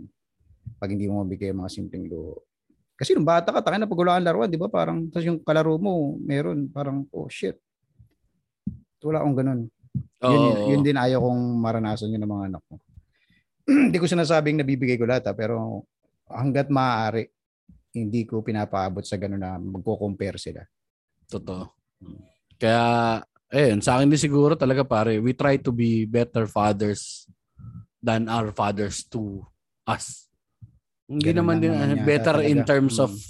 hindi man better in terms of ano of pagpapalaki. Maybe siguro parang better in terms to providing sa pagpo-provide yung buhay na gusto mo sa kanila. Kasi dami lagi nila sinasabi paano eh, ano, money can't buy you happiness. No, no, no, no. Money can buy you options. Mm. Kapag ka wala kasing options, saka anxiety. Hindi ka nga masaya, anong tag dito, hindi ka nga makabili ng ano, ng kaligayahan. Hindi ka naman magkaka-anxiety masyado kapag ka may pera ka. Mm. So yun yung ating takeaway. an- another excuse na naman kasi yung ganyan puta. Money yung money can buy you happiness. happiness. Tangina, miyak daw siya sa loob ng Porsche niya. Pero Porsche pa rin yun. anyway, whew, isa na nang medyo makabagbag damdamin tong episode na to kasi meron akong mabigat na dinadala talaga. Ay nako, pasalimu, pasalam, pasalimutan ng putang ina talagang bulol na si Jeff Galion. Pasalamatan na muna natin ang Pag ating in-edit mo ah, to, lagyan mo ng ano, background na tugtog, pare. yung ano, tenininin. Yan. Tenininin. Kung hindi man lagyan ng Jeps, lagyan nyo habang pinapakinggan nyo itong episode. Sabay nyo. Dear Ate Charo, tapos record nyo, tapos tag nyo si Jeps. isang oras na lang. Tangina. Oy, mag-uusap pa tayo pagkatapos ito ah. Gawan nyo Sige, ng sir. ano. Gawan nyo, mangi, manghiram tayo ng ah, Zoom. Tapos magano tayo. Mag-uusap pa tayo. Mayroon pa tayong mga sasabihin. Pasalamatan mo ng mga Patreons natin ng mga VIPs niya. Hello na sa ating mga VIPs, si Miss Len Mackenzie ng Australia at si Nico Perido ng US of A. What's up? Ayun, what's up sa inyo? At saka syempre sa ating mga regular Patreon sa si Braimon Palasa, si Byron Mendoza, si Dar Almeda, si Francen Acosta, si Ingo ng Machong Chismisan, si KD ng Machong Chismisan, si Louie Lim ng 3040 Podcast, si si Tito Marbs na inorderan ko ng ano kanina ng ah, lugaw, si Masahiro Nyoka, si Tito P, si RA at si Ramil ng mga taga-tondo, si Rex Biglang Awa, si Nathan, wag natin shoutout na shoutout na ng maraming beses yan. Si, Tam, si Tammy ah, na nandito nakikinig sa atin ngayon, si Tristan Ting na tulog na, si Vincent na nandyan din, si Yet Ang at si Paul Lester Chua, Denver Alvarado, tsaka si Patrick Angelo C. Yo. Shoutout na rin sa iyo, Juan Paulo, na What's up? nakisabi dito kahit hindi Patreon. Patreon ka na rin. tal. Walang persahan. Paano nga ba mag-Patreon? Madali lang yan. Pakinggan nyo lang to. Naalala ko yung isang yung kwento sa isang episode. Uy! Yung kwento mo na Uy, uy, uy. Pare, Oh, may kwento yan. Pang bonus content nga yan eh. bonus content. Yun yung mga content na pwede lang mapanood ng mga Patreon natin, yung mga extra nating kwento dito sa podcast. Exclusive lang yun sa Patreon. Patreon. Ay nako, Mac. Hindi mo rin alam kung ano yung Patreon. Yung Patreon, yun ay isa sa mga paraan para masuportahan nila tong podcast natin. Ah, just go to patreon.com slash minwage maxrage. Okay? Paulit nga, Mac. Yun na lang ambag mo. Min wage, max rage. Tulad ng sabi Patreon. ni Jeps. Patreon.com slash Patreon.com slash forward slash yan, Jeps. Tama ba? Oo, tama, Oh, tama. Forward slash min wage, max rage. Max Rage. Teka, Jeps. Hmm. Ibig sabihin, may pera tayo? Low? Mac? Low? Nandito ako. Mac? Dinig ba? Mac?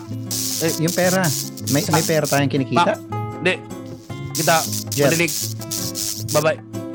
Sorry. Jeff, Eh, we're back. So, yun na. Doon tayo magtapos, men. Doon na tayo magtapos. No? hindi ba baka bad choice? Kwento nyo na lang din sa amin sa groups kung meron din Yan. kayong mga ganyang ano, mga masalimut na istorya Meron at No. meron yan, pare. tungkol sa mga magulang ninyo. Ano bang group natin, Mac? Sali kayo sa aming ah, private group sa Facebook, Minwich Max Rage Party List. Iyon. At ang pi- aming Facebook page, ah, i-like nyo naman, facebook.com slash minwagemaxrage. Personal socials ko, Je- at Jeps Galion sa lahat ng social media channels, tapos Jeff Space Galion pagdating sa YouTube. Mac, Sa akin naman, at Stand Up Max sa lahat, and then Mac Navarro sa YouTube. And That's it. That's it. So, ah, maraming salamat ha, mga kapatid. Doon na kami magtatapos. Um, maraming salamat sa lahat na nakinig, makikinig at patuloy na nakikinig dito ng aming podcast. Lagi niyong tatandaan. Buwa ka ng ina nyo. Mm. May May Diyos. Diyos! Boy pa si Renz, gago. Tangin na niyo, pinapatay na. Gago. Portal yan, pare. Tangin niyo, Patay pa ang kalaman. Hindi naman namamatay ang alamat. Parang natin, walang stop record. Ayun sa